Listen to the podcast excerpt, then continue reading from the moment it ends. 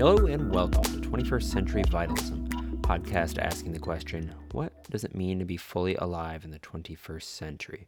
How can we best embody that aliveness while dealing with the unique stressors that we face in this strange and potent time? I'm your host, Brett Kane. I'm a mindfulness meditation instructor and manual therapist. And joining me on the show today is the one and only Tom Myers, author of the Anatomy Trains program, who is also a fellow manual therapist of over 40 years who has been practicing in a variety of clinical and cultural settings from Western Europe to here in the States. He studied under doctors Ida Rolf and Moshe Feldenkrais and also Buckminster Fuller. So I'm going to be totally blunt with y'all. This might be one of my favorite episodes, not to blow smoke up his butt, but this was pretty much everything that I wanted for the show, the intersection of body work, consciousness, and cultivating that sense of aliveness. This is the episode where everything, the pedal meets the metal, and I am super happy to be putting this out and re-listening through it again a week later. I am just blown away at how deep we were able to get and how comprehensive this conversation is in really packaging this idea of using body work and using spatial medicine, as he calls it, as a means to really answer the call of a lot of psychological issues, health issues. This is a wallop of an episode. I don't know if that's the proper use of that term, but what we're going to be talking about for the next hour is the fascial system, both the fascia as an umbrella and the myofascia in particular, with how it innervates the muscles, how body work can actually affect this system, what the role and relationship is between the nervous system and fascia. We're going to be exploring three different kinds of medicine. So that's time, mind, and space. We're going to be talking about how social media has affected spatial medicine. We're going to be talking about the power of human touch and presence and how we can ultimately bring the body into a deeper state of resonance. So this is, like I said, this is pretty much everything. And when it comes to this topic, this is a really good time to be joining us on the show if you haven't checked us out before. So I really don't want to take up too much of your time because there is so much to digest here. So I would honestly encourage you, if you have space, get a notebook and get a pen and maybe take some notes. There's so much on offer here, so I don't want to take away from that. If you do want to support the show, head on over to Apple Podcasts, leave us a 5-star review. That really, really helps. It's literally probably one of the most valuable metrics that we could be working with in the podcasting scene. You can head on over to YouTube, give us a subscribe there. That's where you're probably going to stay most up to date with the newest episodes. Social media kind of throttles it depending on if I want to give money or not. We're also on Facebook. We're also on Instagram. So any interaction on that stuff too also really helps. Spread the reach of the show. So if you believe in this conversation of merging science, spirituality, activism, environmentalism, anatomy and fitness, and how we could just have a conversation on being the most alive in this century, then any of your support is much appreciated. We also got that Patreon if you want to be a monthly subscriber. Right now, there's no benefits outside of the fact that you're supporting the show. You're getting 2 to 3 hours of free content as it currently stands, which I'm happy to do. But, you know, if you want to support and show me some love, head on over to patreon.com/21stcenturyvitalism.com. You can also head on over to anatomytrains.com to check out the rest of Tom Myers' stuff. He's got some really great talks on YouTube as well. I really suggest. He's got one where he's at a Google conference, and it's really brilliant as well. So if this is your kind of thing, if this is inspiring to you, check it all out. Get more involved. I have his Anatomy Trains workbook right next to me, and it's kind of the Bible of manual therapy. Anybody who has done any sort of manual therapy has probably heard of this book and his work. So this was a huge honor. So I'm not going to take up all that much more time. If you want to sit back, do some stretches, drink some tea, and open your hearts for Tom Myers.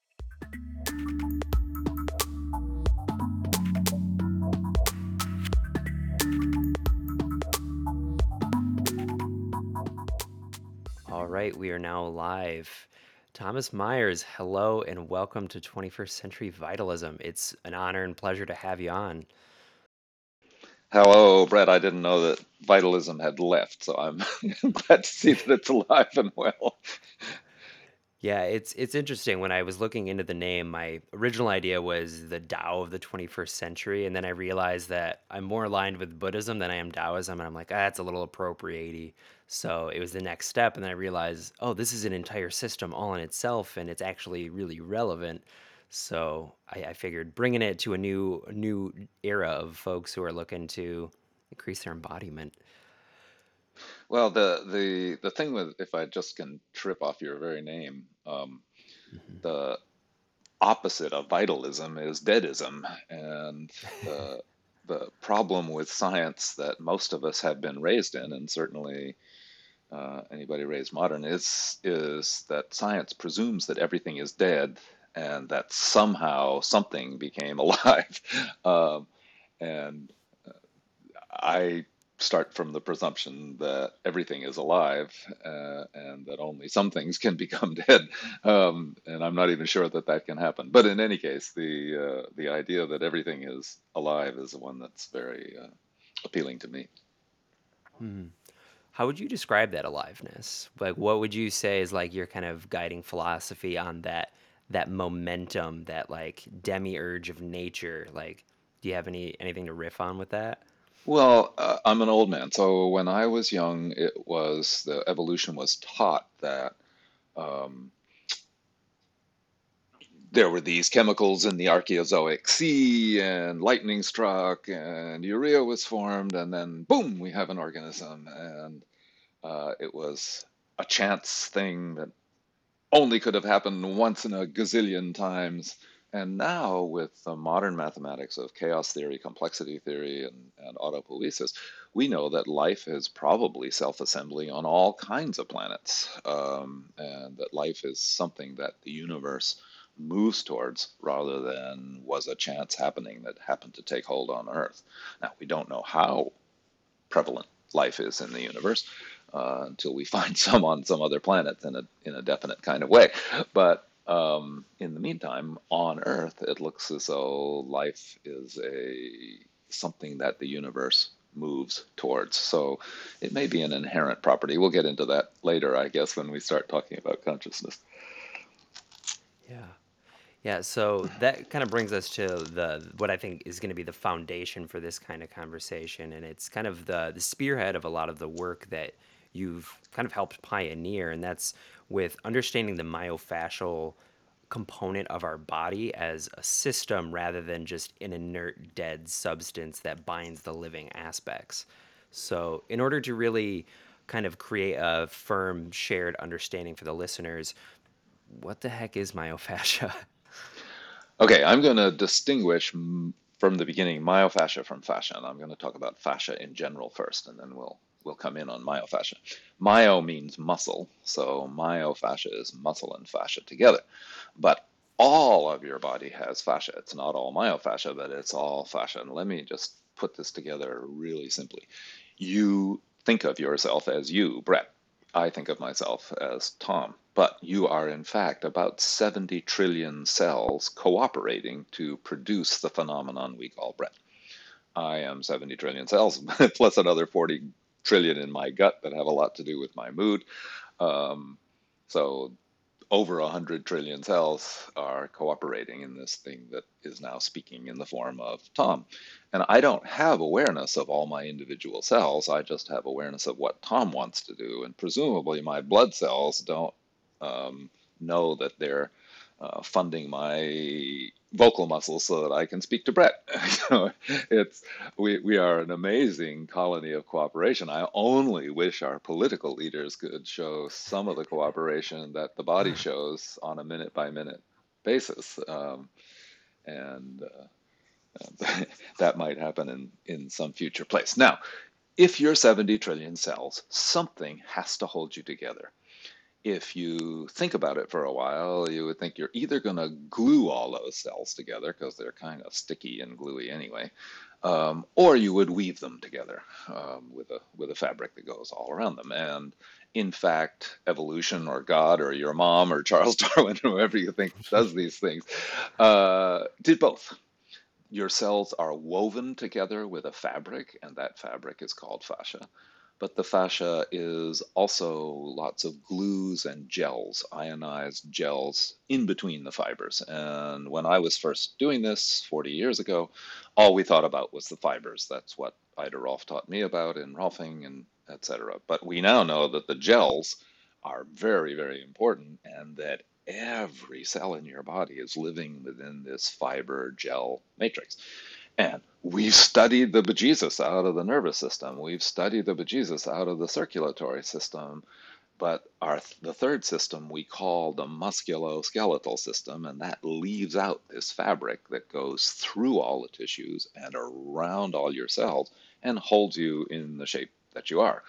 My fascia is breaking down in my face slowly and gently and at a regular basis, so wrinkles are appearing on my skin as a result of the breakdown of that fascia as I age. Fortunately for me, it's holding together fairly well in the rest of my body, and I'm not dealing with too many injuries, and I still have an active life. But that, as you get to my age, the fascia is, it's, yes, you want to avoid breaking bones, but you also want to avoid having sprains and ligament strains and whether your joints are still working, because all of these are connective tissues. All of these are part of the fascial network that holds us together. So it's amazing that we went through 400 years and really didn't understand this system as a system. We are now understanding that system as a system. It applies to rehabilitation. It applies to sports. It applies to how we physically educate people. It applies at a deeper level to therapy and emotionality, which we might get into later. So it's a system that we kind of knew about, but haven't really taken on as a communicating system. That's what's happening with the fascia. The myofascia is, do we want to stop there, or do you want me to go on about myofascia? No, I love it. It's great. Okay. The myofascia is specifically the fascia that goes with the muscles. So we think of, you have a muscle and then you have a tendon, and the tendon goes into the bone. In point of fact, if this isn't too confusing, the bone has a saran wrap covering, a plastic wrap covering called the periosteum, and the tendon comes right out of that periosteum. So we say tendon and periosteum, saran wrap around the bones, but there's no separation between the two. The tendon just anchors itself, blends itself into the bone and into the covering around the bone. Likewise, when the tendon gets to the muscles, there's no break. It's just that the yarn, the very closely wrapped yarn of the tendon, opens up and allows some muscle cells to live in there. The muscle cells pull on the yarn pulls on the part of the yarn that's the tendon, that pulls on the bone, and off we are. Therefore, we have thought of muscles, and this has been since 1678, since Borelli published his biomechanics, we've thought the muscle goes from here to here and therefore does this action on the bones. And that's how we've analyzed the movement of the body. That turns out, as useful as it is, it's a great model. It's a very useful model. It is inadequate to the task because the muscle is not only attached at either end, it's attached all the way along to the muscles beside it, to the ligaments below it, to the nerves and arteries that are running beside it.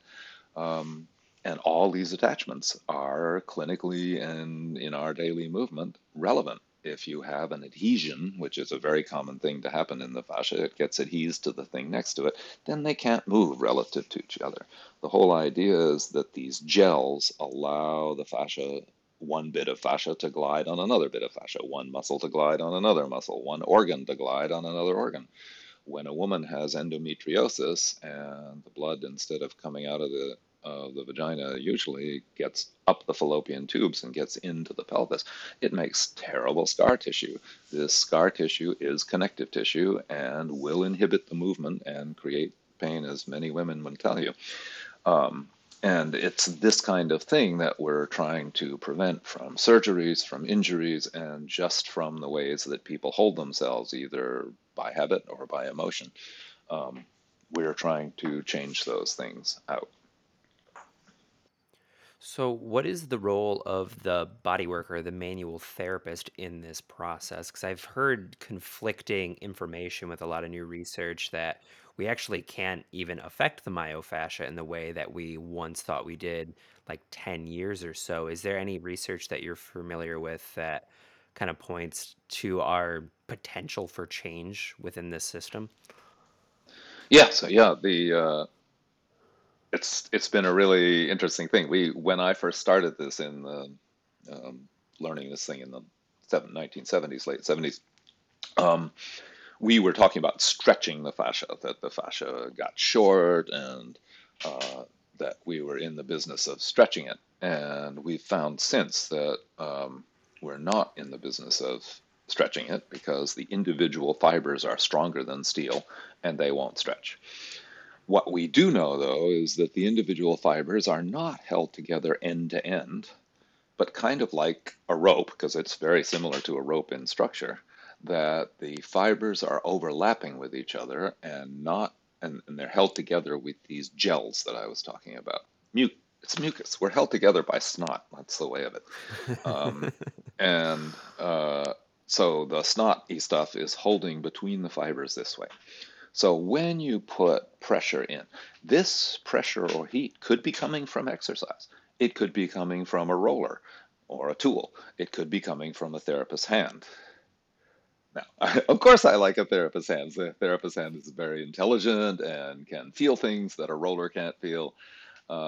We can talk about that difference. But the roller, the stretcher, the going into a yoga class, any of these things challenge the tissue that's short, challenge the tissue that's stuck. And what you get is not lengthening of the individual fibers, but a glide, because the mucus melt allows the fibers to slide on each other, and then they remake their bonds when the move is done, when the yoga class is done, when your training is done. For those into training, they know about tear and repair, that when you're doing your workout, you're actually, as the muscle builds, it has to tear the fascia a little bit and then repair it, tear it and repair it. This happens in a day. Most people would wait a day between their training, heavy training sessions. I have to wait. I'm old, so I wait 3 days in between my training sessions because I need that long for recovery. If I pound it day after day after day, I will end up with an injury. So I've learned. I train very intensely, but I train every 2-3 days, depending on how my body's feeling, and that way I give my body time to recover. We now know that this recovery time after a yoga session, after a stretch session, after a training session, after a bodywork session, the recovery time is more important than what you do in the session. Yes, of course, a skilled session is better than an unskilled session, but it's what the body does after the stimulus that's really important in terms of this fabric and the gels that we've been talking about. Wow. So when it comes to enacting like a long-lasting change as a body worker, I do feel a sense of maybe hopelessness, in that I know that if the person isn't taking on a sense of wellness within their own sphere, that what I'm doing might be temporary. Is that an accurate readout, or is there body work that can actually last for a much longer duration? I'm a licensed massage therapist, so that's within my domain. I don't have any like Rolfing training or anything like that. Sure. But Go ahead. Sorry, what? I was just going to say, does it take kind of like daily active movement in order to really have this change take place? Daily active movement is absolutely necessary to everybody, and we have constructed a society in which sitting just happens so much. Everybody knows this. I don't need to belabor the point. So daily movement is terrifically important. What a body worker or a yoga teacher or a psychotherapist, for that matter, can do is to look in and see the areas in yourself, because since I'm including psychotherapists, but the areas in your body, if we're just talking about body workers and yoga teachers, looking at the areas in your body which are not moving. Now, the areas in your body that, if I look at my hand here, this is my normal movement. This is within my range of movement, and probably, unless I have an injury, it's not going to go down much, right? Now, if I push, I can get a few degrees more. If I pull, I can get a few degrees more. So I would call this number one. This is my number one movement. It's easily available. It's in my range of motion, no problem. This is number two. I have to do something with my hand or the gravity to get more of a stretch out of it. We call that a stretch. You stretch into the number two areas. But there are number three areas which I never move. If I was to stand up and walk back from this camera and do the splits, you would laugh at me. I cannot barely get my legs apart. I am not a person who can do the splits. People laugh at me when I try. That's fine. If I were to really, so there are areas in my, in between my legs, in between my thighs, adductor area, that it's my number one area. I can get out that wide. I can straddle a horse, whatever I have to do. But if I had to go into the splits, I would soon be into my number two areas. And if I dropped into the splits that my girlfriend can do, I would be in the hospital. I would have pulled arteries, I would have damaged arteries and veins and nerves. My body is not ready to do the splits, and I can't do it suddenly because those number three areas, the areas I never move, have gotten so stuck together that if I was to bully my way through it and just insist I'm doing the splits right now, I'd be in the hospital. So, it's great to stretch, but it's not great to overstretch. You probably know, if you're a body worker, how many yoga injuries there are. I love yoga. I think yoga is great, but people get into it. They overstretch themselves. They do it too hard, and they end up with injuries. And that's the kind of thing that we come back to. Now, so I'll finish this up. I'm sorry it was so long. A good body worker can look into you and see where your number three areas are. And that you won't do with a roller on your own floor. Mm. A good yoga teacher can guide you into your number three areas so that you're moving in areas you haven't moved before. So we're trying to move number three areas, the unknown areas, into number two areas that are available, but they need to be stretched or they hurt when you stretch them, or that's what I would call the number two areas, and move the number two areas into number one areas, which are just easily available to my daily range of movement. That's what we would like. We need a program, Brett, that goes to the school kids to start to get the value of movement. We have gotten, over the last 20 or 30 years, the value of exercise. People are going to yoga class 3 times a week, or they're going to Pilates twice a week, or they're going to the gym, or they're going out running, or whatever they do. However, 3 hours a week or 5 hours a week or whatever you do, and for many people it's 1 or 2 hours a week, is supposed to counteract the other 167 hours of the week that, or whatever it is, 165 hours of the week in which you're sitting around on the computer as we are now. So the society is moving to a place of non-movement so fast that people like me worry about what this will mean for the bodies of our children, 20, 30 years down the road. Yeah, it kind of reminds me of, I don't know if you've seen the movie WALL-E. It's that dystopian future Pixar where all the humans are like in those like floating, they're all like really like overweight and like not healthy. That was the first image I got. Yes. Yeah. So I'm kind of curious. So I guess first I want to ask, like, what is the relationship between the fascia and the nervous system? Because I'm really, the thing that got me into body work was Peter Levine and his Waking the Tiger, dealing with like trauma and the understanding that our experiences, which are largely neurological, get kind of locked within our muscles and our fabrics. So I'm just kind of curious, is there a lot of research on how these two things affect each other and maybe how adhesion might relate to kind of mental tension? Is that a lot? Yes. No, yeah, it is a lot. So let's see if we can go through this. The fascia as a fabric wants to connect. it will connect if it possibly can. If you break a bone, it will reconnect. You have to hold the bone absolutely still for the first few weeks because the fascia, it's the fascia in the bone that actually has to knit. We say a bone re-knits, but what re-knits is the fascia, and then the calcium uses the fascia as a scaffolding to bridge the gap where the bone was broken. So you really have to hold the bone very still in the first few weeks. However, if you're holding the bone still and you have a cast on your leg, I'm speaking of myself because I broke my bone when I was young, you have a cast on your leg, well, none of the muscles are moving. So they're sticking to each other because the fascia is trying to stick together anywhere it's not moving. So nowadays, they don't do what they did with my leg, which is to put it in a cast for 8 weeks. They put it in a cast for 4 weeks, and then you get a fiberglass cast with Velcro so you can take it off once a day and start exercising. That's because they realize that if they immobilize an area that's injured, it's good to do in the first bit. Understand, the body has to knit. But once that knitting is underway, you want movement. In the olden days, it wouldn't have been still for 8 weeks. You couldn't have been still for 8 weeks in a Paleolithic world. You would have died, been eaten or something. So the idea of keeping moving is built into the body, and we temporarily in our attempt to heal best, we said, oh, don't move your neck. You've had a whiplash. Don't move your neck. Put a collar on.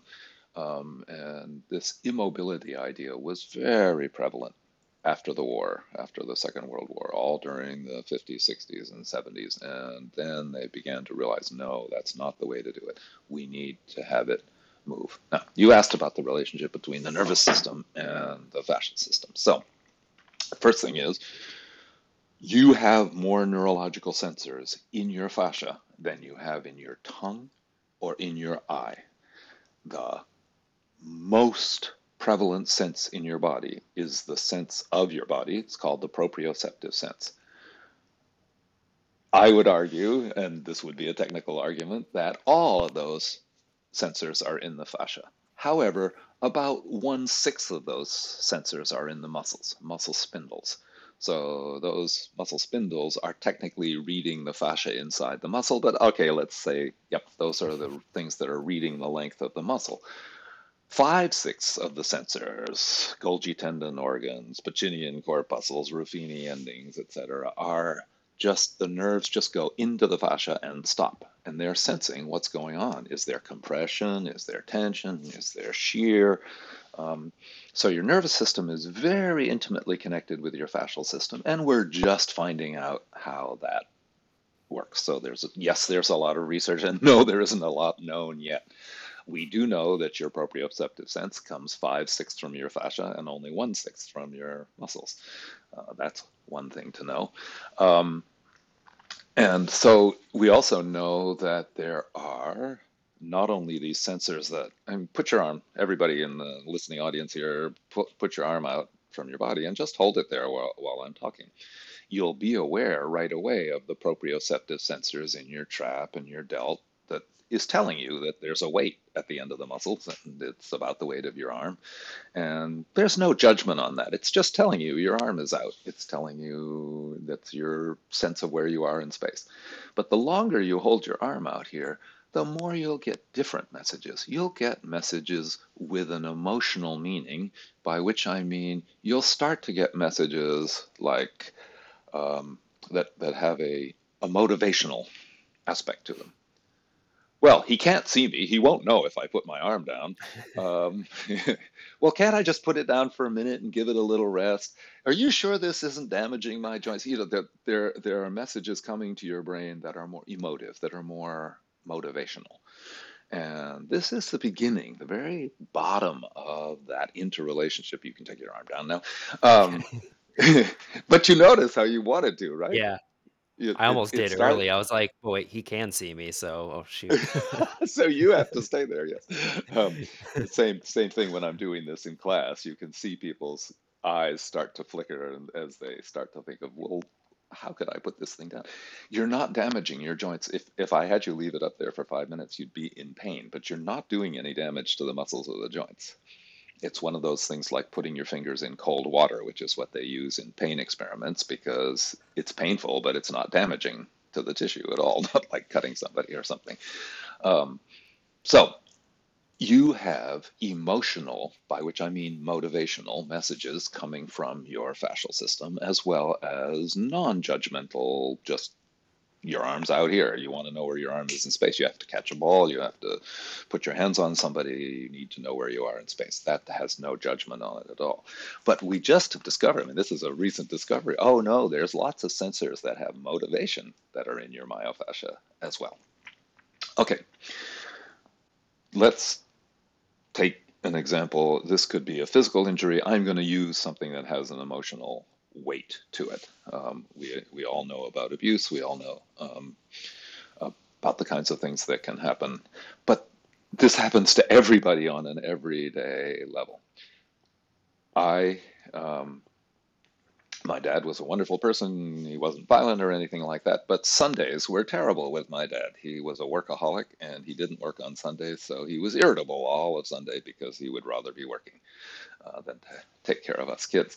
And so I learned to not breathe. I learned to stay small on Sundays around my father. I'm not trying to make this into a big thing. He was a wonderful person, and I had a great upbringing. But that is a neuromuscular habit. It's a neuromuscular habit of being small, a neuromuscular habit of being stuck on the exhale. Right? I'm not on the inhale. I'm carefully on the exhale. So that is a neuromuscular habit. But if I keep that habit going for a long time, it gets written not just into the neuromuscular, but into the fascial sensing as well. In fact, I almost never take a big breath. I never go to the other end of the thing. So that filling up into the my full lungs becomes a number three area, becomes an area I don't move into, and I forget it in my brain. I'm not there. I need somebody to help me. That could be a ball or a roller. It could be a yoga teacher. It could be a body worker. A body worker, obviously, it's more expensive, but that body worker is turning their full attention on where you might be stuck. So that's what I do, and I understand it's expensive and not everybody can do it all the time, but it is the gold standard in terms of having somebody come in, see you from the outside, see you as you cannot see yourself, and start to go into these areas, which that area for me had a whole emotional thing. When I got into therapy and I opened this up, it was like some of first my anger at my dad for ignoring us, and then my love for him that was underneath that came through in a way that it hadn't come through in my pre-therapy days. So yes, this has all kinds of implications for the work that started with Sigmund Freud, which I would call the medicine of time. Sigmund Freud, going on to Carl Jung and Adler and all the other people who've been in the psychological space. I don't mean to reduce their work because it's very complex and very interesting, but in a sense, all psychotherapists are Buddhists. They're all trying to get you in the present moment. If I'm going to a psychiatrist or a psychotherapist, I'm trying not to be influenced by things in my past that are in my present, or anxious about a future that hasn't happened yet, right? I want to be in the present moment. I'm sorry if I'm reducing all of psychiatry to something so simple, but for many people, you know, if you're not out there in the very thick confines of a schizophrenic or a psychotic thing, if you're just in the normal neurosis of the society, you're trying to get into the present moment. And I honor that moment, movement of that medicine of time. I'm sorry that they've gotten so much into drugs, because that's the medicine of matter. And the medicine of matter, material medicine, is the medicine that we all bow down to. It has white coats, it has drugs, it has vaccines. We have bowed down to the medicine of matter because this is a material world and a material society and a material empire in America. So we have really, the whole psychiatric has moved into drugs, and I think that's a too bad thing. Sometimes the drugs are good, sometimes they're blunt instruments. So we're into the medicine of space. And this, I think, is where you might want to go with this talk, at least where I want to go with this talk, because I think there's a medicine of matter. We call it medicine. It has surgery, it has anesthesia, and it has drugs up the wazoo that it prescribes to everybody and sometimes prescribes, overprescribes, as we know. We have the medicine of time that is in the form of psychiatry and psychotherapy, but that also has moved towards material medicine with its dependence on drugs. Now comes the medicine of space. It's existed as yoga, it's existed as training, it's existed as martial arts, but these are all little separate things that don't like each other. You know, you ever heard one yoga teacher talking about another yoga teacher? It's awful. And so they're existing in these separate things, saying, you know, yoga is the best, tai chi is the best, something is the best of these bits. We need them all. We need every one of them because the society is falling into non-movement, and all of those things of movement are good. Some are good for some people at some time. Others are good for others at other time.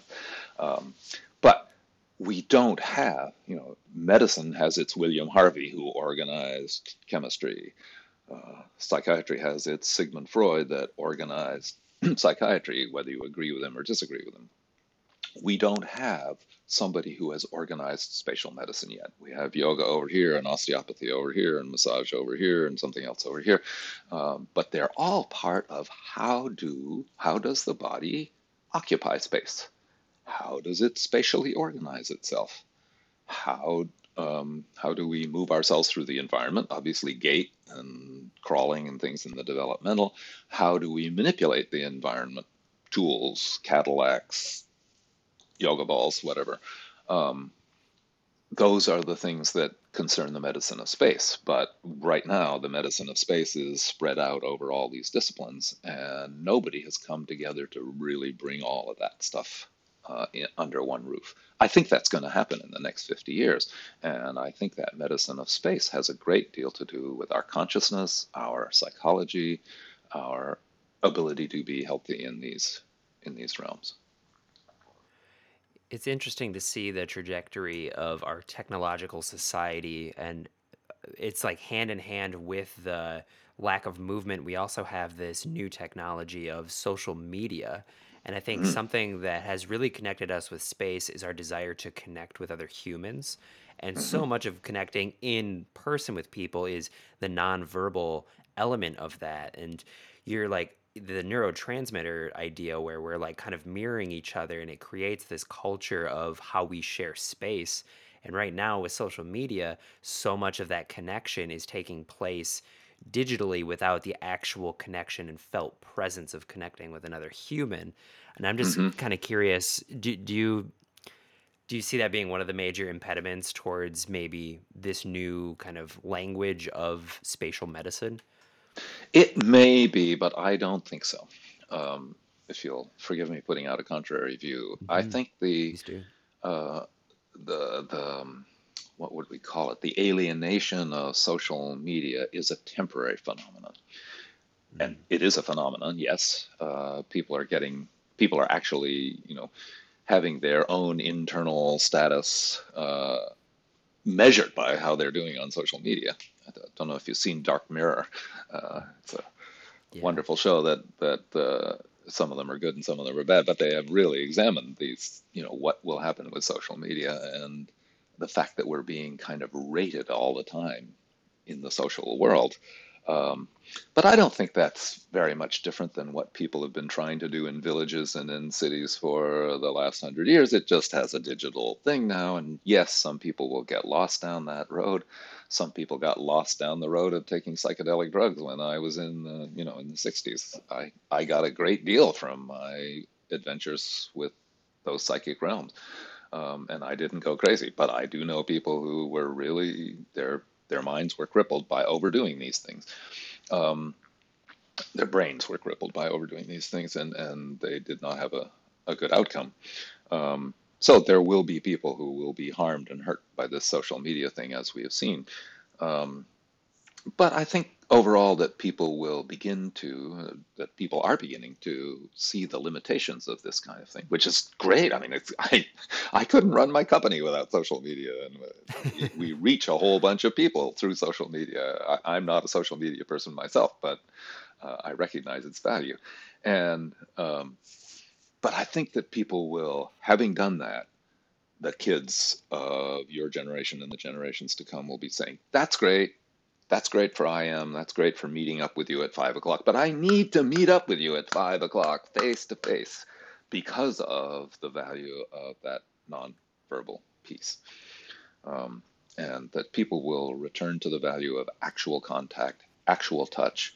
I see I don't mean to be Pollyanna-ish about this, but I see a renaissance of the touch arts and the movement arts coming out of when we get out of the COVID thing, and that people will really begin to connect in a way.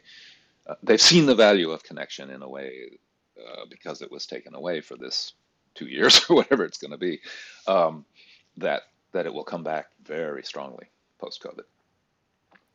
Yeah, I've already noticed it within my practice. I have a lot of people. Most of my clients at this point are seeing me because they have anxiety and they haven't been able to like see their families or receive a hug in a long time. So I'm kind of curious, what do you think it is about human touch? I'm sure there's been some research on this that is so direly needed. Is there like a connection on the more like fascial level, like the neurological, or is there something that we don't quite understand about why we need this yet? I would refer your listeners to two books. One absolutely essential is Ashley Montague's Touching, because it summarizes the research on the necessity of touch. And so I won't rehearse all those arguments here, but just to say it's, you know, visual and auditory, you and I are doing now over the internet. You cannot do the kinesthetic over the internet. I've been trying for this last year. Yoga teachers have been trying for this last year, and you do it over the internet. And some people are good at it, and some people not so good at it. Some people are good at receiving it, some people not so good at receiving it, but it's not satisfying. It's not as satisfying as being in a yoga class, and all over the U.S. and all over the world, people are sneaking back into the classes, even though they have to wear a mask or they're bucking regulations or whatever, because you need the presence. Even if you're just doing yoga in the presence of somebody else, it is different from doing it on your own with a TV screen in front of you. And I believe that difference will be seen and recognized. But touch is 1/3 of our sensorium, you know, the eyes and the ears and the touch. And the internet hasn't figured out touch yet. So we're stuck with the eyes and ears, and therefore touch is falling behind. And as I say, I think people are recognizing that deficit, and it's going to come back after this period is over. I've forgotten where we were going with this. Well, the other thing that I was curious about beyond touch is just the mere reality of presence. I mean, right now we're sharing a conversation, and there is like a degree of transmission of your presence. You know, I feel where you are at, but there is, it's definitely a very different experience as if we were sitting in the same room. Even if we're not touching, there's a weightiness to consciousness that I think is really important. And I think that that's one of the benefits of seeking body work, is that you're totally receptive to the intention and presence of the therapist. I mean, that's kind of like Reiki, you know, it's a big part of that is like, they're not even touching you, but you're getting some sort of benefit. So do you know anything about this kind of qualitative sense of presence and why it's important? Well, if you're trying to pursue the science of that, I would recommend Jim Oshman's books, Energy Medicine. To say Energy Medicine, that's the first two words of the title. And he's done a lot of work on that science of energy, and of course it's not very well developed yet, so he's a finger pointing at the moon for these kinds of things. The woo-woo part of this is if you look at the fibers and the gels that I was talking about a while ago, that these are all arrayed as crystals. The collagen is a triple helix. You know, the DNA is a double helix. That's a liquid crystal. The collagen is a triple helix, like an old three-stranded rope. And that is a crystal. And the gels, the interesting, now I'm getting back to the gels. Remember, the gels are combining with water. And the gels combined with water can be liquid crystalline or can be disorganized. And if the fibers are disorganized like felt, they're not a crystal array. If the gels are contaminated with toxins or just not organized by movement, they likewise will not form a crystal array. So if your body is a crystal array, and I know I'm in the woo-woo realm here, if your fascia is organized, and there are various ways of doing that, if the fascia is organized, it acts as an antenna. What is it acting as an antenna for? And maybe I should step back one thing with my scientific hat and say it could act as an antenna. I think it does act as an antenna. If it's disorganized, it's like a bad radio. You get a lot of static and a little bit of noise. What you want is high noise, low static. So part of that is your ability to meditate and concentrate and to clear your own mind. But part of clearing your own mind is clearing your own body.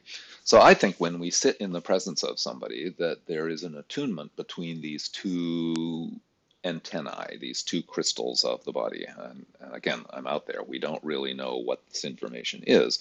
But I certainly have the sense, if you and I were sitting together now, I would have a better sense of your being and your inner state simply by the resonance that would happen of two of these antennae being in the same room together. But that's really not been quantified very much.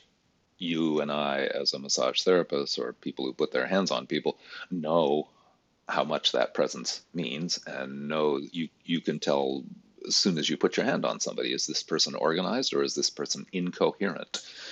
And when you say incoherence, we often think about that in terms, of their psychology and their psychological structures. I'm talking about the actual coherence of the tissue in their body, that's an antenna, and that antenna gives me a sense of your hunches, your inner state, your the state of the people in the room with me, and that would be a thing that ancient humans would develop very much because their lives depended on it. Our social lives depend on it more than our actual physical lives, I hope. But sensing what's going on with other people is not just an action of your nervous system. It's an action of your blood system, and it's an action of your fascial system. And I hope that kind of contribution to consciousness will be recognized in future years. Yeah, I think there's something with that mechanism. I mean, whenever you hear people typically in the spiritual spheres talk about having like a guru or like a sifu, like a martial arts master, I've actually met some of these people, and there's a level of weightiness that you like feel this like reverberation in your chest, and you're like, you are operating, like the level of coherence within your system is so strong that it's making me realize how disharmonious my own is, in like a good way, because it shows you how to kind of move along that track. And they're usually people who have strong body kind of practices as well. So I'm kind of curious for the people out there who are hearing this and they're like, oh, I feel like, they're kind of calling me out right now. Like I kind of feel disharmonious in myself. Is there anything that you would suggest for folks to do to maybe experiment with their own kind of resonance and presence? And like, how do we cultivate this sense within ourselves? Okay. Well, the first thing that I would say is diet. And I'm not going to say anything about diet because I'm an omnivore. I eat everything that's put in front of me. However, you can with your diet, with incoherent food, you can create an incoherent body. So getting good supplies into your body, good water, good food, and maybe less of it. I like the Michael Pollan thing. Eat plants, eat food that's mostly plants and not very much. And so that's the thing. But once let's just say the diet is a given. The things that you can do to make your body more coherent is to have a movement practice. Tai Chi, Aikido, and Bagua. What I'm missing? Yoga. Other practice. Yes, yoga. I was looking for the other martial arts practice that's common. But all of those practices induce coherence in the crystal that I was talking about. You are not doing it one day, but doing it consistently and coherently over months, whatever the program is, you bring your body into a kind of tuning that I am not willing to live without anymore. Sure, my body gets really bugged up by the international travel that I was doing until COVID hit. And I do a lot of international travel, and my body is strong, and I'm able to withstand it. But I get incoherent on those trips. I come back. I do a movement practice in my hotel room while I'm on the trips. I do movement when I come back. I also, I'm promoting a product here, but I use a Biomat, which... the gels that I was talking about tend to pick up toxins from coffee, from the food that you're eating, from whatever is going on. It's a jelly-like thing. The toxins get caught in there and stay.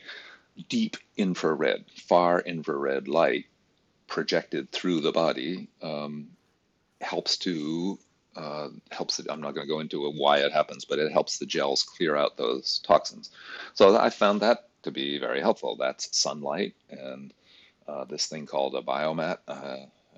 I'm not trying to promote a product, but it has worked for me. And the infrared, somebody's saying, oh, I have an infrared sauna. Well, that infrared sauna gets into your body about 1/8 of an inch or 1/4 of an inch at most. So I don't find those effective at doing the kind of coherent, whatever value they might have in terms of sweating or something else, in terms of penetrating the body. I haven't found that those things penetrate the body the way I would like to see them. So that can be helpful in coherence. Meditation is really settling down and letting your nervous system tune into some of the things that your body could be telling you is very helpful in these kinds of things. So, and then, of course, I would toot our own horn and say that a program of deep tissue work, such as we promote and that I learned from Ida Rolf and that I then in turn teach, that this is also something that builds coherence. Having somebody come in from the outside and make you coherent from the outside, as we do in our body work, it can be very helpful, but it is not the thing in itself. You need a movement practice to help maintain it. You need some internal sense of yourself. You can't just sort of smush the person like a piece of clay into something new and wonderful, and it's going to stay like that because obviously psychology, diet, and daily movement practice are all going to have an effect. But there's lots of things that people can do out there in terms of practices that you can download off the internet, like things, podcasts or little meditations that you could do while you were commuting in that would bring you into your body, make your body movement more coherent. It does take a commitment because people are lazy. Laziness is built into our genes for good reason. And so people are lazy and don't want to move. And unfortunately, in the world today, this is the first time in the world that you don't have to move. In a Paleolithic, in a animal world, you have to move. In a Paleolithic world, you have to move. In a farming world, you have to move. You know, a few people can sit around and own the land, but most of the people are out there with a scythe and a plow, working from dawn to dusk. And in fact, people work very hard. People work harder in an agricultural society than they do in a hunter-gatherer society. But everybody's active. Everybody's moving, from the youngest to the oldest. And for the first time in human history, cars, public transport, sitting in front of computers, we're just not moving in the same way that other people did. I've been recommending books all morning. I highly recommend the new book, Exercised, by Daniel Lieberman, which really, whether you agree with everything he says or not, it takes a lot of our ideas about exercise and turns them upside down. Mm. Yeah, so I have this working hypothesis, because I've also considered spatial medicine as an umbrella, and how can we bring all these things together? And the thing that seems to be the apparatus mundi of a lot of this for me, and I just started my yoga journey. I got a really great teacher who is very keen. I mean, she's been in it for 22 years, has an actual lineage to point to. And what my experience is with this is, so within yoga, they have the nadis. They're the channels of energy. In Tai Chi, they have the meridians. And it almost seems like they're talking about the same thing, whether or not they're the same map. But it for me, what it seems like is both of them offer you an opportunity to move your awareness and your consciousness in very systematic ways. And it's the movement of consciousness, which is actually the prana. You know, it's your ability to sense these deep internal things, whether or not they're objectively factual. It's the fact that you have an internal system to move your awareness around the interior of your body that is actually creating that kind of harmony. I'm just kind of curious with your experience if there's anything conflicting with that, or does that sound about right? Or it sounds about right, but we don't know, Brett. Yeah. I would say what others have said before me, which is hold your practices tightly and your ideas lightly, because your idea about whether the nadis and the channels of chi or prana are the same or not, this is all something that is very appealing to us now as practitioners. This feels right, but we don't know. We don't know what the role of the nervous system, the role of all of these things are working together. And I do believe that consciousness is a function of all three systems, that your fascial system contributes to your consciousness, your neurological system contributes to your consciousness, and your circulatory system, all the hormones and neuropeptides that Candace Pert was talking about, that these are all working together to produce the consciousness. The immediacy of consciousness is produced in the nervous system for sure, but the substrate of consciousness is the body. And I think that will come to be recognized again. We've really separated body and mind with Descartes, and we're kind of stuck with that at the moment. Yeah, I'm led to think a lot about, I just got into one of your contemporaries, Mary Bond, and her New Rules of Posture. It's a brilliant book, and I picked that up as soon as I started my yoga journey, and I thought that these two things were such a powerful influence at the same time. And I really like her idea of, and it's not even just like an idea, but they actually have this scientifically proven that if you think about a body part, say like you place your awareness on your knee, the neurons in your knee are actually starting to send more information to your brain. So like for me, that kind of also lends credence to that idea that, I mean, if we bring awareness to the different parts of our body, then there is a level of harmony because you're getting novel information, you're getting more proprioception from that area. And for me, like as a body worker, that it seems like the most powerful function that we can be bringing to our clients. Like, kind of like you said, like taking people to their twos and into their threes, it's like bringing awareness to those deep parts. And that's actually, yes, they're the ones healing themselves. It's their nervous system having the experience. I'm just simply the pressure that's meeting what they actually need. Mm-hmm. Yeah, that's absolutely true. I really recommend to all my people that they understand you are not doing the healing. You are at best removing the impediments to natural healing, to auto-regulation. And I stay a lot more humble and am a lot more effective if I stay in that realm. I'm not doing it. I'm just helping them do it. Yeah, I notice there seems to be kind of like two camps within the manual therapy field. There's like and I don't mean a dog because there's a lot of good work coming out of this camp, but like the medical massage, which is kind of has that like fix it attitude where it's like, I see this mechanical lever is the thing that's the problem. So I'm going to get in there and I know exactly what this needs. And then they really get in there. And I've had sessions like that I leave and I'm like, I am much worse now. There's almost like because that logic of if then, if you have a medial collateral ligament tear, then you should be doing X number of reps on the quad machine X times a day. That kind of formula works only in a very narrow set of circumstances. The socialness, how much coffee they had today, did they get laid last night? All these other things come into the factors of whether that particular technique is going to work on that particular person today. And what would you call them, the more generalist massage therapists have that idea. If I were just to put a metaphor on here, it would be that there's an airplane flying towards mountains. It's going to crash into the mountains. You got two choices. You can dynamite the mountains or you can lift the level of the airplane so it flies over the mountains. And medical massage, with the whole medical system, is designed to dynamite mountains. The general massage thing, the general health and wellness movement, is designed to lift the level of the airplane. They both work, and the lifting the level of the airplane is much more vague, and we haven't done a lot of work on that yet. We're much more in the if-then medical model of this is the problem and this is the solution, one-to-one kind of correspondence. And unfortunately, we as therapists have to make decisions every day that have to do with the socialness, how much social support they have, what kind of movement are they doing. You're making clinical decisions that rest on 100 factors, not just one out of a book. That one out of a book has to be applied to the individual. And good fix-it people know that too, but the tendency in the physiotherapy realm is for that Newtonian type of thinking.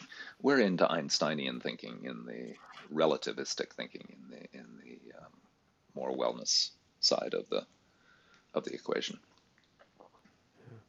Yeah, it's honestly an honor, and it feels just like a privilege to be able to be a part of this field, because it really does kind of feel like the Wild West.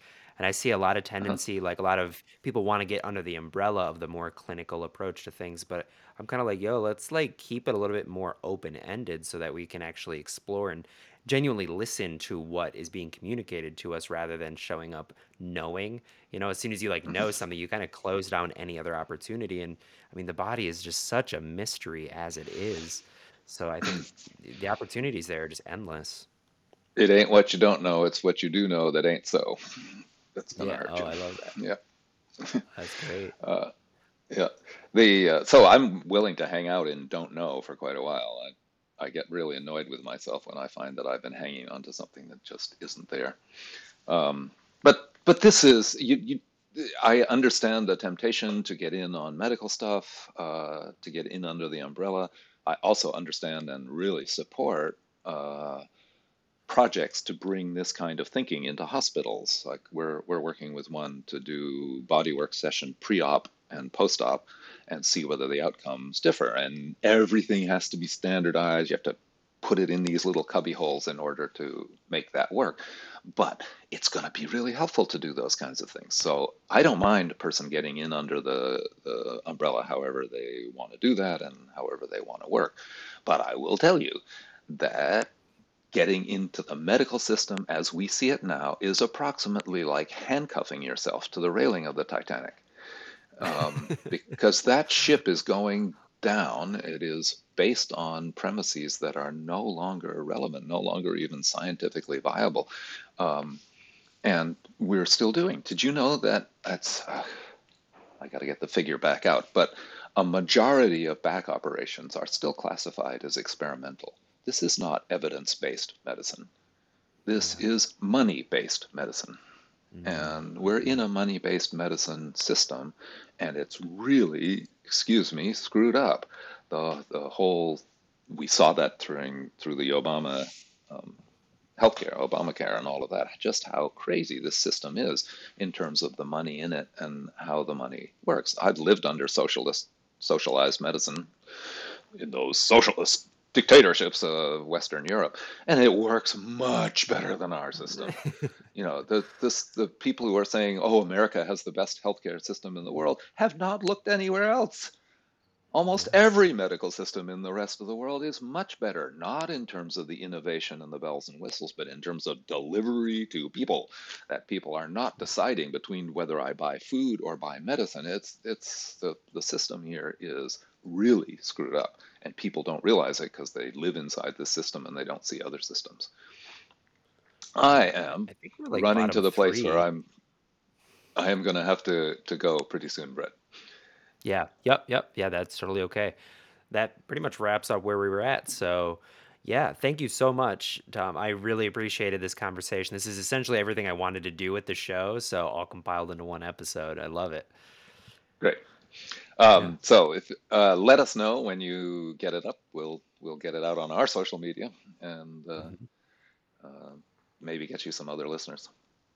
Great. Real quick, where can people find you and keep up with your work? Well, we're trying to be a worldwide bodywork school, so anatomytrains.com is our main site, but you can go to Australia, Europe, I think it's UK.co.uk, but Anatomy Trains will get you to the work that I have. We've hardly discussed Anatomy Trains. Anatomy Trains for me was how I linked the myofascia. I started looking at the kind of serape that goes from rhomboids to serratus anterior to the external obliques that was brought up by a guy named Raymond Dart, who was responsible for the caveman image of ancient man that we have. And he did this article on this thing, and my reaction to that was, why stop there? There are connections all over the body, and so I started mapping them, and it took me about 10 years of mapping them until they came into a system. And then I published that system, and people have really responded to it in a very positive way. And across from orthopedists to osteopaths to massage therapists to yoga teachers to trainers, I really have liked how many people have taken this up. It's been really fun. Yeah, it's been a huge inspiration for me, especially during COVID and not having in-person teacher. I've been going through the textbook, and I suggest it. Even if you're not even in these fields, it's brilliant. The thing of the muscle only goes from here to here, and then thus only has this action. And then the new age people are saying, everything's connected to everything else. And everything is connected to everything else, but some things are more connected than others. We need to, because everything isn't connected equally to everything else. And that just leaves you in a vague and vacuous world that you know, it's all intuition. And it isn't all intuition. You can think your way through these problems. And so Anatomy Trains was my map to help people think through these kinds of global postural and patterns, and it links in, as you said, to Peter Levine's work and the patterns that people get themselves into in very deep ways in the nervous system are expressed into the body. And although I love Peter, his work, Somatic Experiencing, has really gone back towards psychology, and I wish they'd stuck with the body. I'm still waiting for a good body psychology thing to come along that sticks with the body and doesn't run back to psychotherapy as a default. Yeah. We'll see. Awesome. Yeah, we'll see. I really like The Body Keeps the Score, if you haven't read that, by Bessel. Oh, yeah. Bessel. Yep. Bessel van der Kolk. Yep. Very nice. All right. Well, thank you again so much. I hope you have a great rest of the day. Great. I'm going to get on my boat, and I'm going to sail out to sea.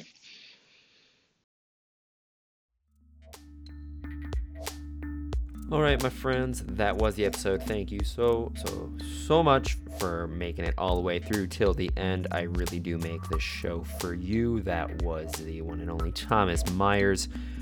Wow, that was a lot of stuff, right? A lot of really good, juicy stuff that hopefully left you feeling as inspired as it left me feeling. I don't think it's just because I'm a fellow body worker, but there was just some good gems in there. I even wrote it down as I was re-listening. So yeah, that was this week's episode. If you want to support the show, head on over to Apple Podcasts, leave us that 5-star review, likes on Facebook and the Instagram. You can subscribe on YouTube. It's probably where you're going to stay most up to date. As soon as an episode drops, you'll be getting it. So that's really nice and tasty. You can head on over to anatomytrains.com just to keep up to date with Tom Myers. He's also on all the social medias as well. He's got a lot of really cool things you can plug into in the digital sphere. Like I said at the start of the episode, he's got some really cool YouTube talks and classes and descriptions of fascia that goes a little bit deeper than even what we got into here. I really think it's super beneficial for everybody to understand this stuff. Like, it is your body. It is one of the major systems of your body. So check it out. Go, like, love it. Do whatever you got to do. We will see you in 2 weeks with another really fresh conversation. I hope all will be well. Stay safe out there, y'all. Bye.